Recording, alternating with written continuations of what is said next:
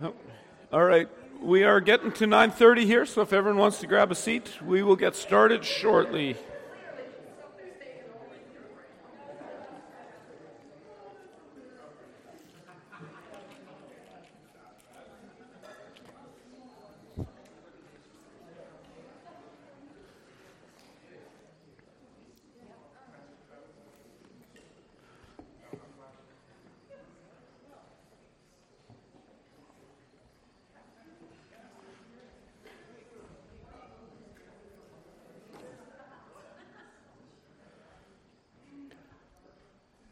And I'll ask do we have a volunteer who is willing to open up in prayer this morning? If not, then I. Oh, Ron. Perfect. Thanks.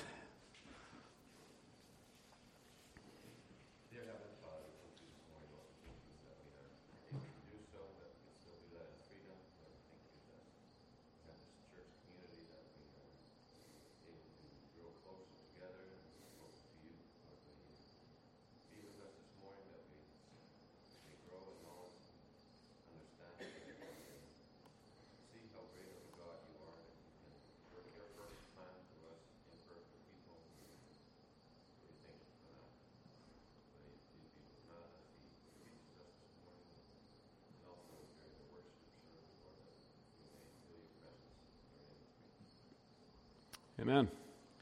Thanks, Ron.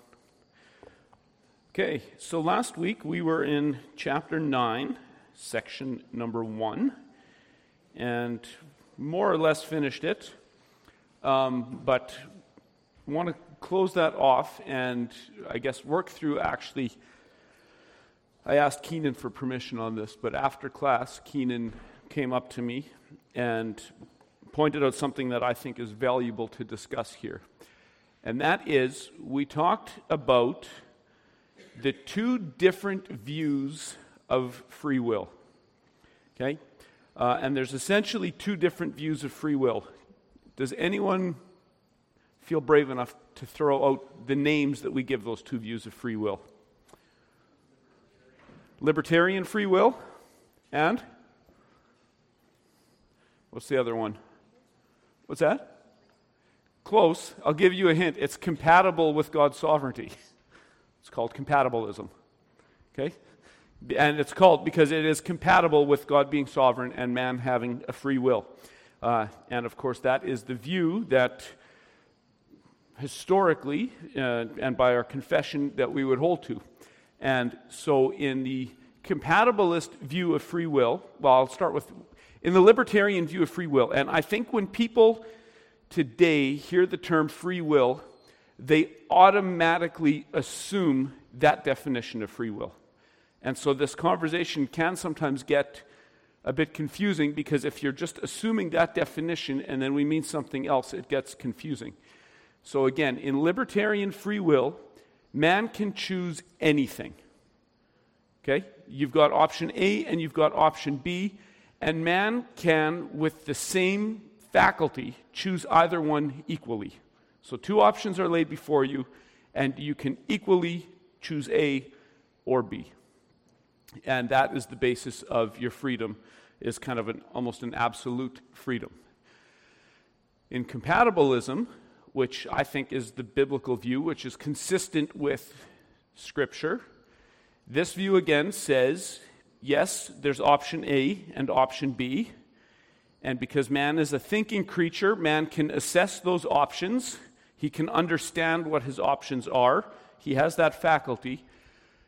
But he will choose the one he most strongly desires.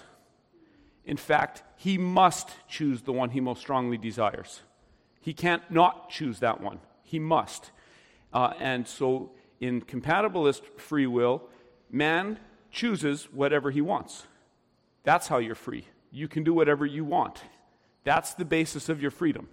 But this is a key difference is man is not absolutely free. We choose according to our desires. We choose according to our nature. And as we've already seen in other places, and we'll get into it more in this chapter, um, fallen man uh, does not have a nature that wants righteousness. So, fallen man will always choose in accordance with his fallen nature. And this is why we need the rebirth. This is why the Bible talks about being born again.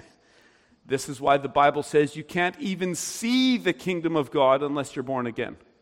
Okay? You can't even see it. You're blind to it. You can understand the words of the Bible, you can understand the words of Jesus and so forth, uh, but what you can't do is incline your heart to it, okay, on your own. So we choose according to our nature. Um, and again, this is a bit of summary, but I'll stop there and then I'll bring up what Keenan uh, brought up last week after class. Are we so far so good on the definitions and on the two different views of man's freedom?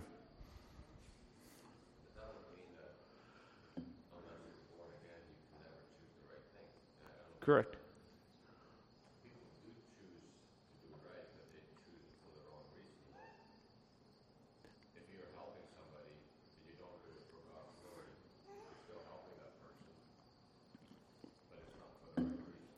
Right. So, in the providence of God, that person is actually getting help that he may need. That is true. Um, but in Romans 14:36, maybe it it says, "Whatever does not proceed from faith is, yeah, it's sin. It's sin." Okay, is helping someone sin? No. And also, yes. If it's a humanitarian kind of look at me right? And to me, the most narcissistic, most obviously vain example of this was if you're Mr. Hamster's age or my age or even a little bit younger, who remembers the big famine in Ethiopia in the 80s? Okay? And Bob Dylan and Michael Jackson and Bruce Springsteen and, and uh, Ray Charles and eh, all these big names got together and they sang, We Are the World. And if you watch that video, everyone's looking to make sure the camera's catching their good side. Right? Uh, and, and, you know, in certain cases, they were making sure that the camera caught them crying tears of compassion. Right? Because it, the world needs to know that I, Bruce Springsteen, am the most important person in the world. Nothing against his music, it's excellent. But Bruce Springsteen is a narcissist. He does not love God. Okay? Michael Jackson did not love God. Tina Turner did not love God, as far as we know. I, I won't make a final judgment. But these people are doing something for food aid, okay? And whatever money they raised actually did help feed people. So, in the providence of God, this is good, yes. But have any of those people moved the needle of righteousness towards God, even, even a little? They have not. They have not moved the needle of righteousness whatsoever because they're not doing it for the glory of God. They're doing it for the glory of man. Because frankly, it's really good for Michael Jackson's career to have something about compassion on his, on his resume. Okay, so they're not moving the needle of righteousness. So, yes, in the providence of God, they're doing something good and helpful, but it's coming from an unregenerate heart. Okay? Um, the same kind of principle applies. Well, what about people? We talk lots today about seekers. That people want, they're looking for God, and yet somehow God is evasive. What's happening there? Um, and I think what's happening there is if people are curious and they're, uh, they're seeking, so called, and yet never arriving at God, what I think is happening is that people want the benefits of God, but not God Himself. Because God does not hide Himself from people. He does not. Okay? If you want God, He's there. If you want to repent of your sins, God is faithful and just, and He is ready to forgive you for everything in an instant. So these seekers that never seem to find God want the benefits, they want the peace that comes from forgiveness. Okay? They want the peace that comes from knowing God, but they don't want God Himself, because that would be too humiliating. Okay? So, uh, to bring it back to this, uh, we are always choosing, but I do not believe, and I think consistently with these confessions, that an unregenerate man can gin himself up to pleasing God on his own steam. That must come through the Holy Spirit transforming our will. Um, so again, in God's providence, He may use those things, but we're not moving. We're not moving ourselves closer to God in doing those things. If that makes sense, the way I'm explaining it, I'm not sure if that that does or not. Mrs. Unruh.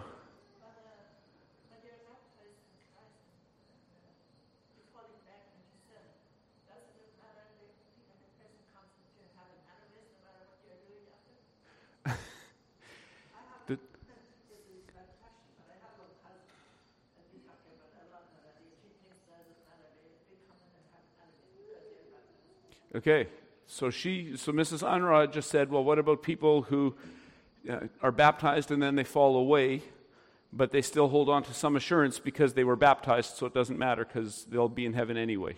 Is that, am I understanding you correctly? Yeah. Yeah, so that almost gets to being saved by baptism, right? And, and that's, uh, baptism is important, and I wouldn't want to downplay it, but could an unsaved person get baptized? Yeah, sure, they could, right? Um, and if if a person walks away from the faith uh, in such a way that they're not restored by the end of their life, that every indicator we have says they're not regenerate, their baptism does nothing. Baptism is not magical. It, it's, a, it's a sign and a, and a seal that we give to people based on what we understand to be happening, but it's never perfect. Right? It, it's possible that you could baptize someone who's not actually born again. Right? And, and in our experience, we probably all know people like that. Right? Uh, I think in Jesus' parable of the soils, there's one like that, right? It, it sprouts up quickly, but because there's no root in that person, it just, life gets tough and and it peters out and, and falls away, right? And we probably all know some people like that. They were in church, it looked good, they got baptized, it, it's looking good, and then you wonder what happens. And sometimes those people, I think, if they're genuinely born again, that season will come to an end and they will bear fruit again before they're passed away. Um, but if there's no turning back before the death, I think everything would say probably that was just something other than genuine rebirth. Because I don't think we have reason to believe that Christians can go through life without bearing any fruit. Right? Not everyone's fruit will be the same. Some will make this much progress and some will make this much progress, but everyone needs to be working at putting sin to death and growing in holiness. But how that ends, I don't know. I always think if we looked at Judas before his betrayal, well, that looks good. Man, this guy's a deacon inside the apostles. He's trusted with the money. This guy's for sure made it. And you look at David the week after his adultery, and then he's murdered someone. That does not look very promising at all. And yet, they both have a surprise ending, right? So, so we shouldn't give up on people just because they're in a season of bad fruit either. They may in fact, be restored. Uh, how's that? Yep.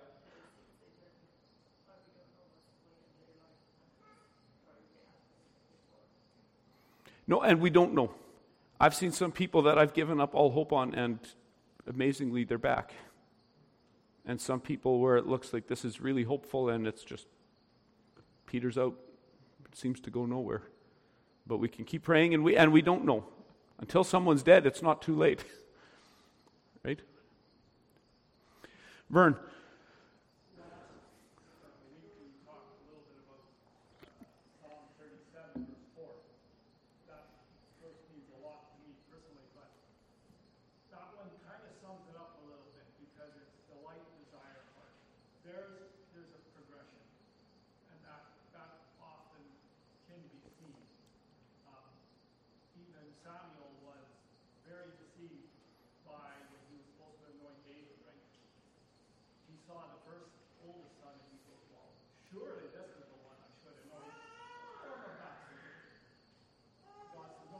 only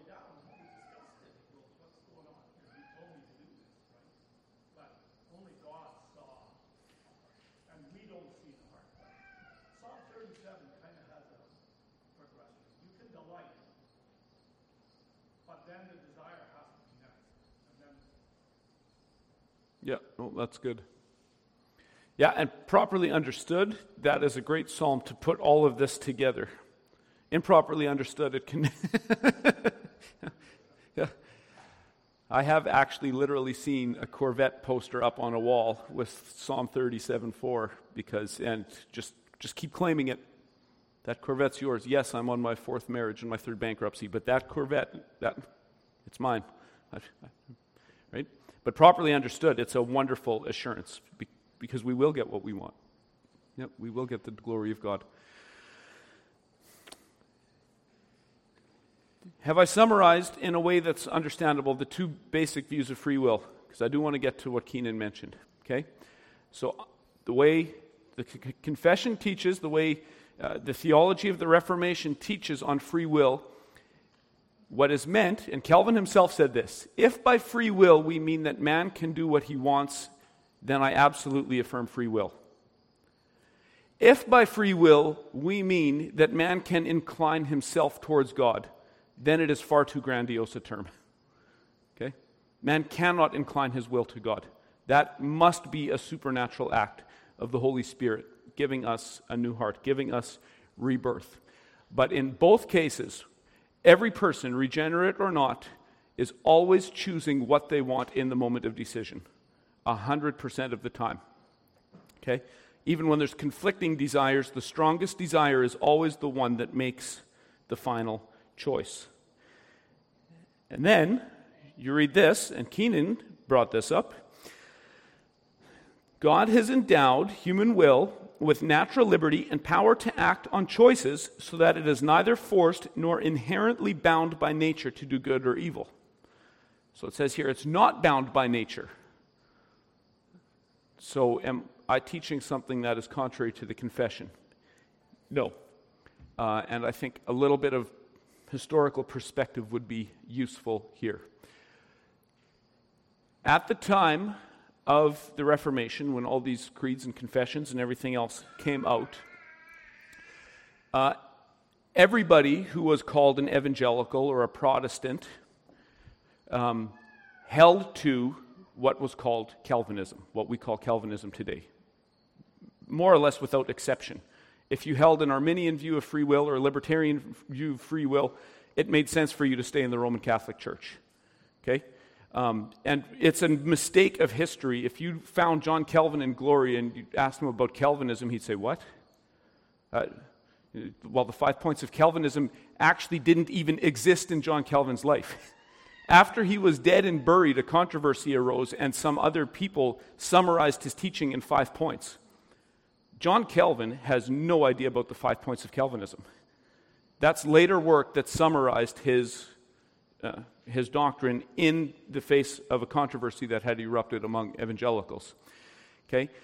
Uh, it may as well be called Lutheranism because, as much as this is associated with Calvin, Luther, Calvin's the quiet, kind of scholarly guy that just writes books. Luther's the bull in a china shop. He's the guy yelling this stuff five times louder than Calvin and 20 times more often about the bondage of the will.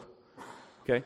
Uh, but one thing all branches of the Reformation, whether in Holland, in Switzerland, in Germany, in England, one thing everybody agreed on was that man cannot incline his will toward God. This must be a supernatural act of the Holy Spirit. And about a hundred years later, uh, a, a, Dutch uh, college professor by the name of Jacobus Arminius, who respected Calvin, said he is the theologian of evangelicals, no question. Uh, but I am going to revamp some of his work on a certain area. And the church met together, and, and Arminius held to what we would call libertarian free will. The church from around the world met in Dordrecht, Netherlands, and examined this teaching, and Arminius could make a defense of his position. Uh, and there was delegates there from England and from Germany and from Netherlands, of course, and Scotland, and everyone came together to, to hear this out, to work through this. This is where the five points of Calvinism comes up. Um, but they refuted his teaching. They said Arminianism is a major step back towards Rome. If man's will is free in the sense that man can incline himself to God and he can activate his rebirth by a decision of his will, we're halfway right back to Rome. Then this was all for nothing. Okay? Um, and so the Council of, or the, no, the Council of Dort said, it never said it was heretical, but it said it's a step back to Rome. This isn't what the Bible teaches. We're going to stick with uh, the theology that we uh, have known up until this point. But what happened in that was now there was a respectable adherent within the evangelical church for Arminian theology. And today, I would guess it's the vast majority position. If I had to guess, I would guess if you took evangelicals today, I would guess 70 to 80% are probably Arminian and not Calvinist in their understanding of free will. And historically, that's a bizarre thing. Okay? Uh, the story is sometimes told of a camel who sticks its nose in the tent, and if you don't bonk it on the nose, it's the whole camel's in the tent eventually. That's what happened with this. Uh, Arminianism was allowed to stick its nose in the tent, and now it's occupying 80% of the tent. But from a historical, biblical orthodoxy standpoint, it's, uh, it's not reformational or evangelical, really, in any historical sense. So, what these guys are doing in 1689 is that they are aware that Arminianism exists, and they are refuting it in a certain sense. Uh, but it certainly was not a majority or a major position. It was, you could find it in some fringe churches, you could find it here and there. Um, primarily, what they're talking about here by nature is biological nature, not your human nature, not your desires. They're talking about human nature. So, what they're saying here, that we're neither forced nor inherently bound by nature, is one, if you go to the garden with Adam and Eve, who had free will in a sense that nobody in this room ever has had, was there anything in Adam and Eve's biology that forced them to sin? No. Was there anything in their biology that forced them to resist sin? Well, obviously not, because they sinned. right? So there was no natural compulsion that kept them from sinning, obviously, but there was nothing in their constitution that forced them to sin either. They were free in a way that we uh, are not. So, what this is saying here, that we're not bound by nature, it's not talking about human nature, it's talking about biological nature. It's talking about, well, I'm an alcoholic.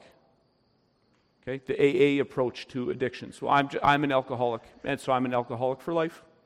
Okay, I haven't touched a drop in 10 years, but I'm still an alcoholic, where you identify your sin with something that's intrinsically in you. Okay?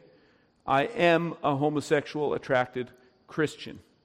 I've never acted on it. I'm celibate, but I'm a homosexual for life. Okay? That kind of defeatist, unbiblical thinking where you so closely identify your sins with your biological constitution is not biblical. Okay? And I know AA has helped many people, but that idea that I'm, a, I'm an alcoholic for the rest of my life, what does the Bible say? Such were some of you. But now you have been washed. Okay? So if you haven't had a drop in 30 years, you're not an alcoholic. You're a Christian. You've been redeemed. You've been freed from slavery. You've been freed from addiction. Okay? If you uh, experience same sex attraction and you have never acted on it, you've been celibate out of obedience to Christ, guess what? You should not call yourself a gay Christian because you're not. Such were some of you. Such were some of you. But you have been cleaned. Now you identify with one identifier I am a Christian. I'm not a gay Christian. I'm not an alcoholic Christian. I'm not a white Christian. I'm not, I'm a Christian. Okay? I am a Christian. That's who I am. Such were some of you. So, this is pushing back here when the word nature is used. What it's pushing back against is an idea that was popular in the secular world at this time, which is kind of this enlightenment idea that man is just a biological machine. Man's just a biological cause and effect machine, and we just do what hydrogen tells us to do at certain pressure and certain temperature. Okay? Uh, almost as though we don't have a mind, or we don't have a will, or we don't have a constitution or desires.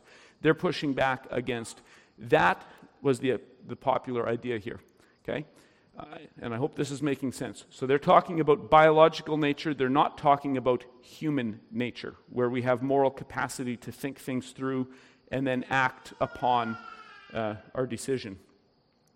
Um, and it's a good point because I'm using the word nature both here, and so the, the comment that came up is an important one. And so this is to clarify yes, this is teaching compatibilism. What it's denying is that there's a biological force in you that forces you to sin, because that's how hydrogen reacts at this temperature. Can't help it. I have, I have to have another drink. I have to. My, my body's screaming at me. I can't not do it. That's, that defeatist attitude is what it's pushing back against here. And I'll stop there.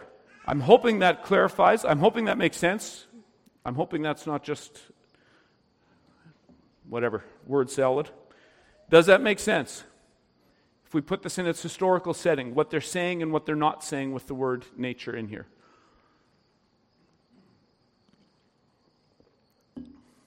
Hugh.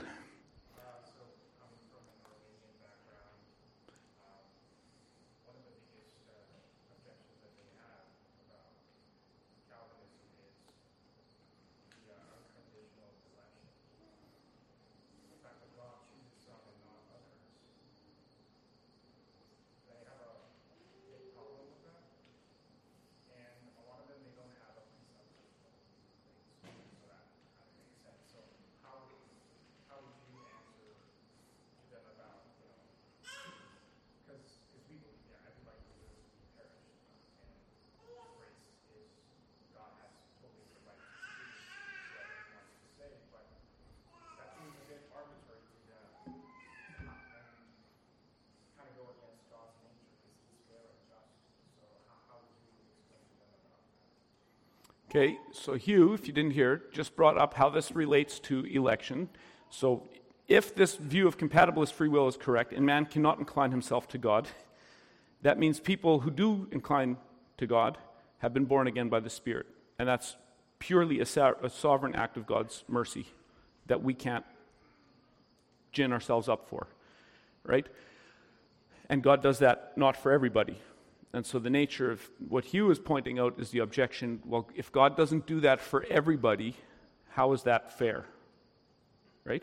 Am I summarizing you accurately? Okay.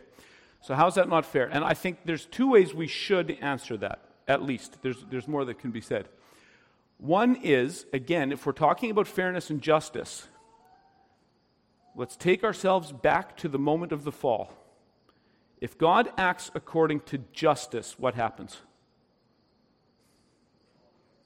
We all, we're all done. We're all done. Everyone is condemned. If we fast forward 6,000 years to today and God looks at this room of people on their own merit, who stands? Nobody. If God acts according to justice, everybody in this room is damned and everybody who has ever walked on this earth, barring Christ, is damned. So, an important first step is who defines justice? Let's think about this through. If we're going to say, God, that's not fair, let's. okay? What's not fair, look at this. There's a room full of people who have been saved by grace. That's not fair, and I'm quite okay with that. I don't want fair. I understand what's in here. I do not want fair. I want mercy. So I think that's an important first step is let's define fair, let's define justice, and what would that mean if God did act according to justice? What would that mean? Okay? He does with unsaved people, he does give them justice, finally, in the end. Uh, and Christians get mercy. Nobody gets injustice. Okay? Some get justice, some get mercy. No one in history has or will ever receive injustice from God. You'll either get justice or you'll get something that's much kinder than justice. So that's one place I would go to, and I think that's necessary to just think through who are you? Who are you? Secondly, most Arminians would hold to the view correctly that God knows the future with certainty. Okay? Some do not. There's something called open theism that says God does not know the future because it would violate free will, which is actually correct. Um, so, if God knows the future perfectly, essentially the objection becomes uh, it would be better for this person if he had never been born. Right? God's making a bunch of people that would be better off if they were not born. And the Arminian has that exact same problem. We have the same problem. In either case, God is knowingly making people that will not be saved. And He knows that when He breathes life into sperm and egg, He knows if God has foreknowledge, Okay, in the Arminian conception. So God looks down the corridor of time. If I create life with that sperm and egg union and I'm looking down the future, that person will not choose me. It would be better for that person had God not breathed life into it. But He does. So we still have the same problem. God creates human beings that will not be saved, and He knows that with certainty when He does it. So it, it, it does all boil down to an objection about God's justice. Yes, true, that, so but we'd also agree on that. They were presented with light, they were presented with the gospel, and they just consistently said, No, thank you, no, thank you, no, thank you, no, thank you. Calvinist Arminians agree on that too. Right? You, you, were pre- you grew up in a Christian home, man. You grew up and you saw Billy Graham on TV, and you saw, you, you know, you, you could hear John MacArthur on the radio, and you said no to all of it. Okay? So we agree on that too they're, give, they're presented opportunities that they're not interested in taking. Okay? Um, and in the final end, we also agree God makes some people that He knows with certainty when He gives life will not inherit the kingdom of heaven. And He creates them anyway. So both views have to reckon with that. And open theism goes around that and says God doesn't know. God's in the system here with us learning as he goes along. And there's, that's a whole other set of big problems that that creates. Um, anything else on this?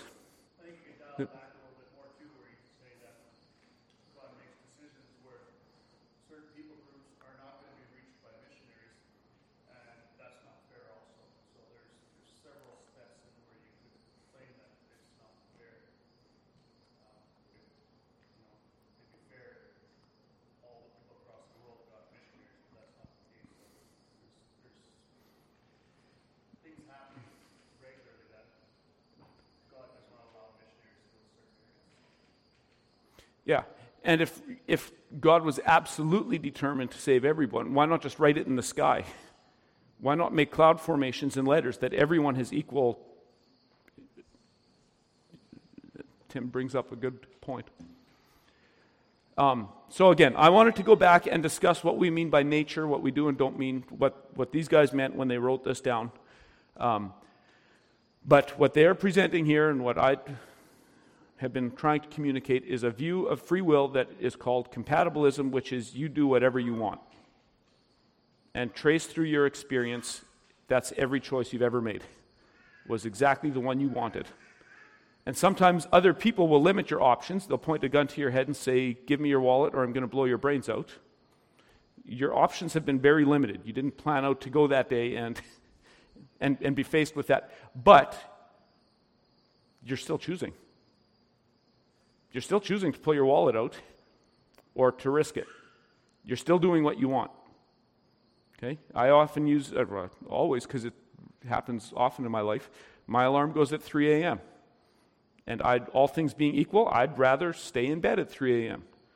But I have a much stronger desire to get my cow's milk and take care of my farm. So there's competing desires, but I choose the one that I most strongly desire. I want to take care of my farm more than I want an extra half hour of sleep. So I get up and I I go outside. But we're, we're always choosing what we want.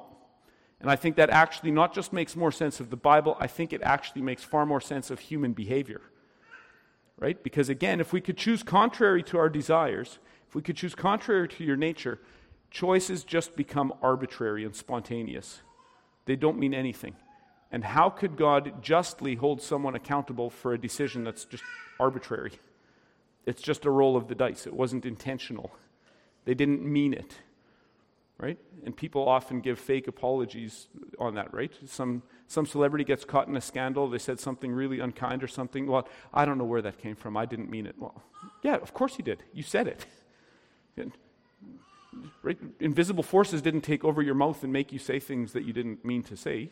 Just own it. Maybe, maybe it was dumb, but we do things intentionally. We do what we want. And I'll stop there. More discussion on this, more follow up, more where I've been unclear.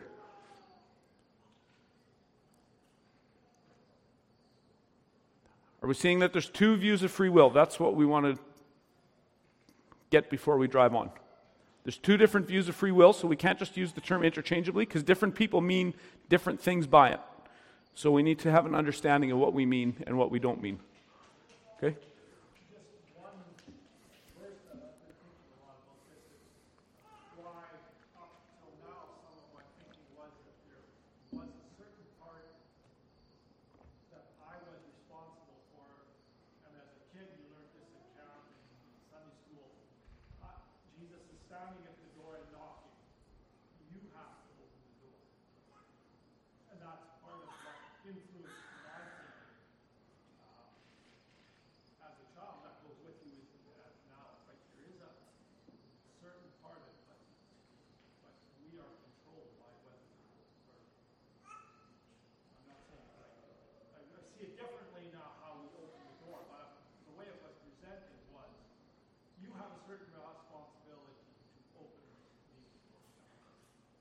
And there is truth to that. You do have a responsibility to open the door. What's missing is Christ is on the other side of that door. Right? And he can and will incline your heart to open it. You, you, the door does have to be opened. It, it does. Isn't Christ on both sides of that door really? Yeah, he is on both sides of the door. Yeah. That, that, that door is locked from the inside. Yeah. And he has to give you the key so that you can open it. from the inside. No, it was presented as Jesus has done 99%, but now Vern Peters has to, on his own strength, be that decisive last 1%. Yeah. And then who gets the glory for Vern Peters' salvation?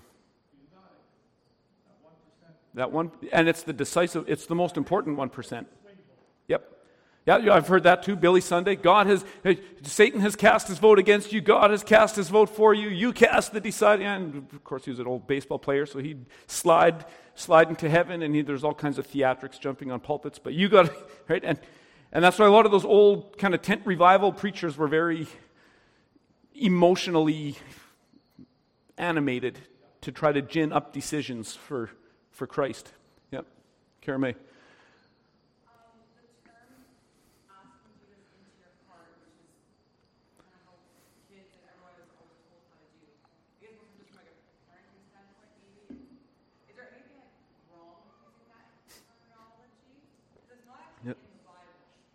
It's not in the Bible. yeah. Yeah.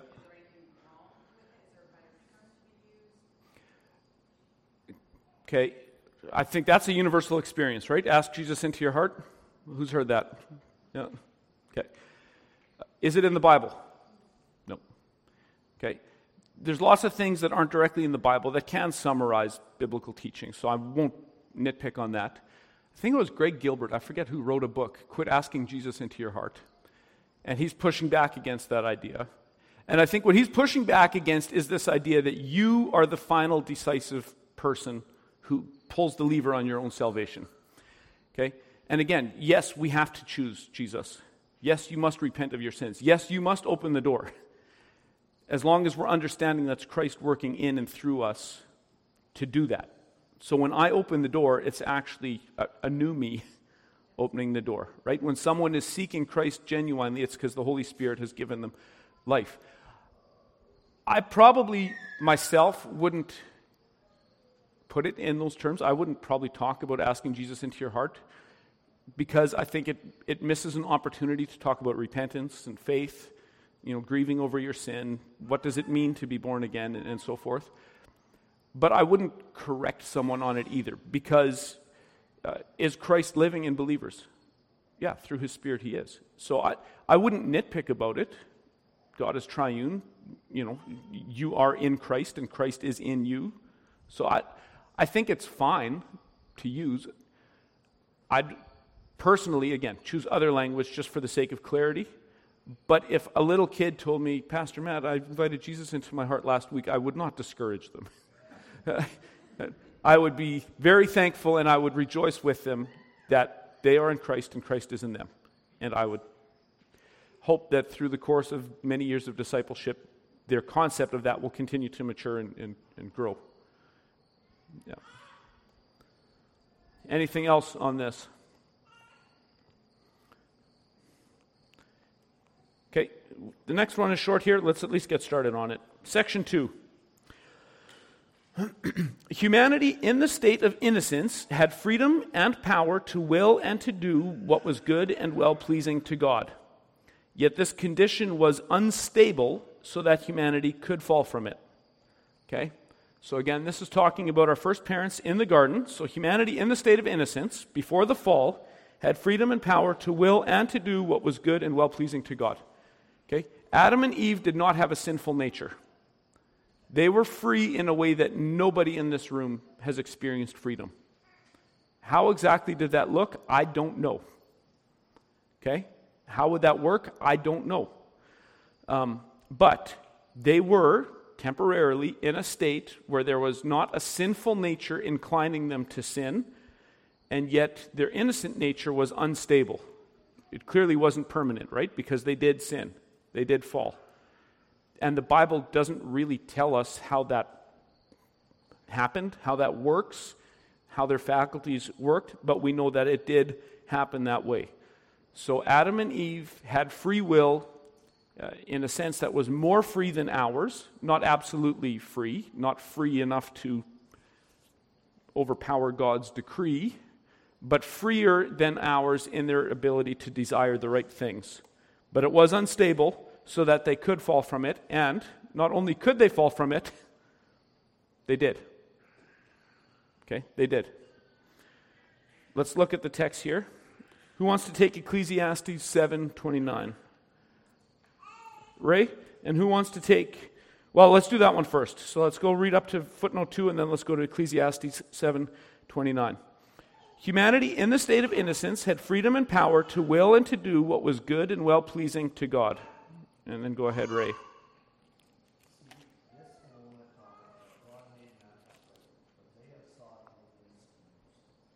Okay, God made man upright. Okay? Did God make man with a sinful nature? He did not. We did that. God made man very good. God made man morally upright. And we corrupted it through our willful disobedience against him. But we can never blame God for our sin. We did that. We did that.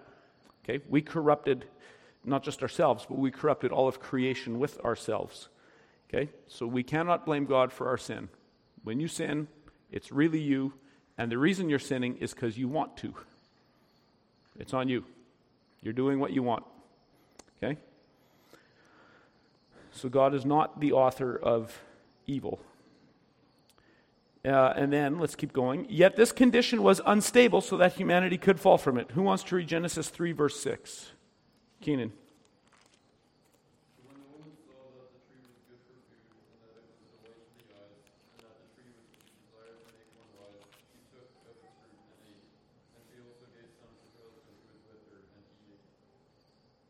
Okay.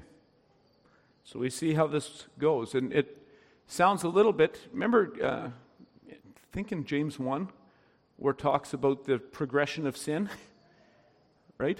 You, it presents itself to you, this opportunity. Then you think about it. Then you think about it a little more, and then it's got its hooks in you.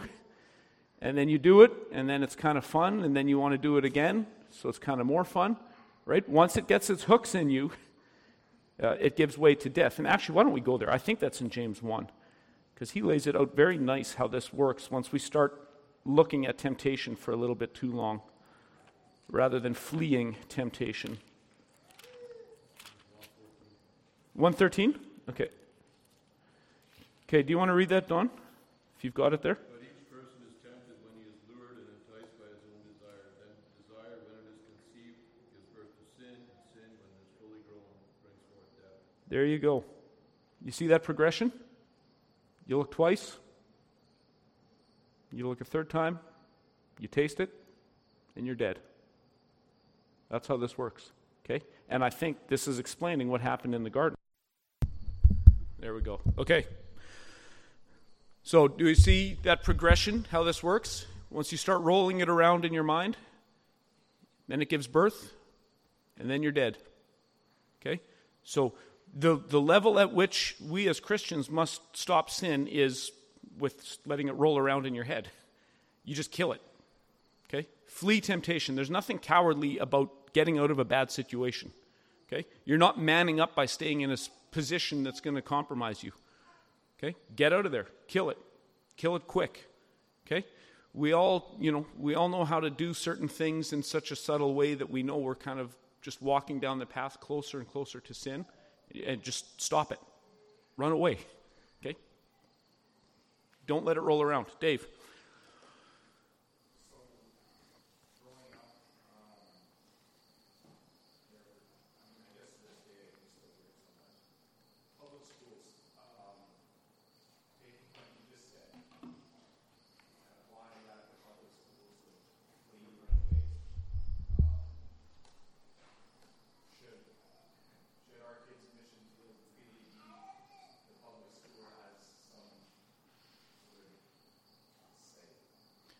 All right, Dave, you've got a lovely young lady sitting beside you.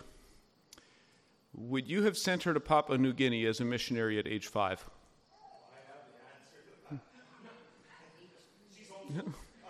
yeah.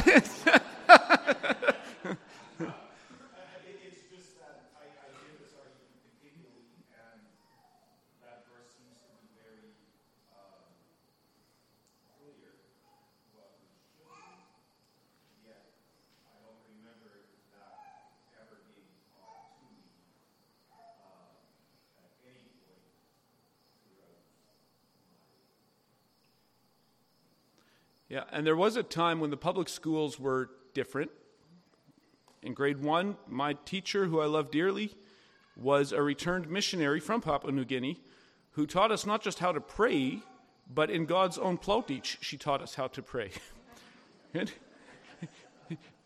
in the original Bible language. Um, well, that, that's not where we are today. And I would say that the people like Horace Mann and John Dewey, who invented the public school system, desired where we are now. And they were smart enough to do it slowly. But public education, in my mind, has always been a terrible idea. Please find me in Scripture where it says it is the state's job to educate children.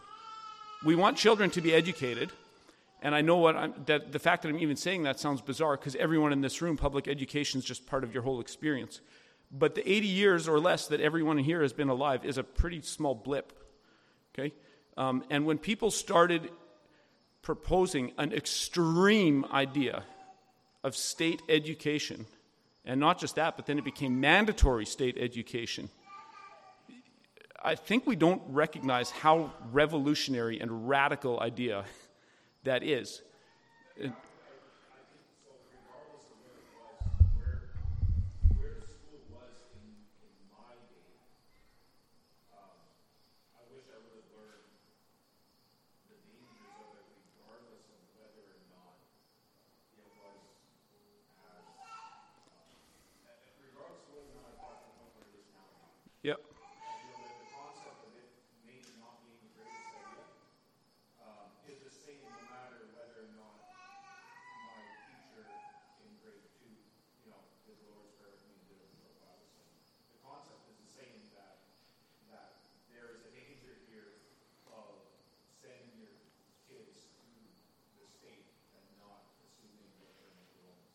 Yeah, well, and that's exactly what Voddie Baucham says. Why should you be surprised if you give your children to Caesar for 13 years and they come back obedient little Romans? Why would that surprise you? They've got far more hours of religious education than we can do on a Sunday morning here. Eight hours a day, five days a week is pretty tough to all undo and reconstruct in two hours on Sunday morning and maybe an hour at youth. We're just, just time makes it impossible. And we had our prophets. When, when this idea that the state should educate children, and especially according to secular principles, when that came out, we had our prophets, our evangelical men that said, absolutely not. We had R.L. Dabney, a Southern Presbyterian, who said, if we do this, it's going to become lowest common denominator. First, we're going to take the catechisms out of schools. And people say, what? We don't even do catechisms in church anymore, right? They'll remove the catechisms from the schools. They're going to remove the prayer from the schools. And then lastly, they'll take the Bible out of the schools because it, it has to move to lowest common denominator kind of thinking. Um, and so he said, you know, for that reason, I'm out. Um, J. Gresham Machen, also great, you know, Presbyterian man, started Westminster Seminary, same thing. Like, we cannot have mandatory state education. Bad idea. More recently, Rushdoony, who Russ Rushdoony, who kind of started the homeschool movement. And, and keep in mind how, how extreme this is. What, what got the people's sympathy to even make private school and homeschool legal. In the 1960s, it was illegal almost everywhere to homeschool children. And there was this picture um, of these little Amish kids running from the cops into the cornfield because they were going to get taken away from their parents. And that picture went around. And that's all of a sudden when people's sympathy started to, okay, maybe this mandatory, okay, and so it's not so mandatory anymore. We have more freedoms now than we did in the 1950s and 60s. Uh, but the idea that we'd go there as a mission field, maybe, but I'd just say, does a five year old have the tools to be a missionary in a completely pagan environment? Boy, we better think about that before we just assume our kids are going to be salt and light. I, you know, the C.S. Lewis thing where you drop a white glove in a mud puddle. You don't talk about how white and clean that mud puddle became. The, to be one voice in the wilderness at a school seems tough.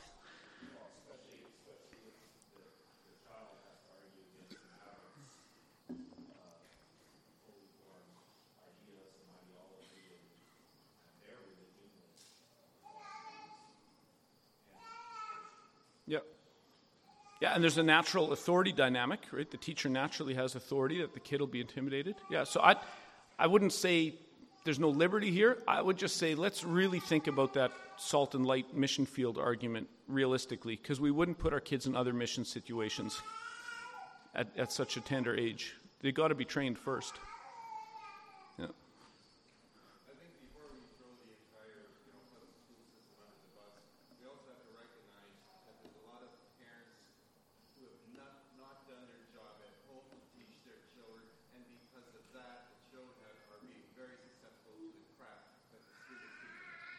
Yeah, they're going in unarmed. Yep, yep. They're an unarmed person in a hostile environment, and that's, yep. And that's to say, too, that the Christian school is not perfect either. No, Christian, and in fact, Christian schools can let your guard down. Oh, so everything that's happening here is good. No, no, no, no, no. And, and a pastor explained it to me really beautifully one time, too. When you have a seedling in your greenhouse, you don't transplant it in the elements and the storms quickly, right? The windows slowly get opened, you put a stick beside it, then it goes outside, maybe with a cage around it. There's a transition with this, too, like with raising your children and, and, and them in the Word. Yep. No, amen. So yeah, and I would I would want to leave room for Christian liberty here, but let's just really think through what what we're doing, how we're training little minds, how we're discipling them. And people are coming here for church already, so we better bring this in for a landing. But we got through two sections today, so that's really good. Father God, thank you for your kindness. Thank you that you are good. Lord, thank you that you have given us everything that you require of us to know in your scriptures. Lord, and where we get to the end of that revelation, where we have questions that don't have direct answers, I pray that we would work through those and wrestle with those in a way that brings you honor and glory. Um, and yet also to be content to say, we don't know. We don't know how this works. We don't uh, fully understand it. We can't. Our minds are fallen and small. So, Lord, I pray that you would give us both unwavering, steel spined confidence in your word to go wherever it would have us go uh, and at the same time, a humility to say, there's so much that you have not shown us that we do not know. So give us a good dose of humility and of kindness and charity uh, along with that courage. Lord, I pray that you'd be with us this morning. I pray that as we prepare our hearts for worship, that you would be glorified in that, that our hearts would be uh, free from sin and from distraction, and that we would uh, be fed by your word, be fed by music, um, and that you would grow us into the kinds of saints that you would have us to be, uh, to be salt and light out in the world, making your kingdom known. We pray this all in the strong name of Jesus, and amen.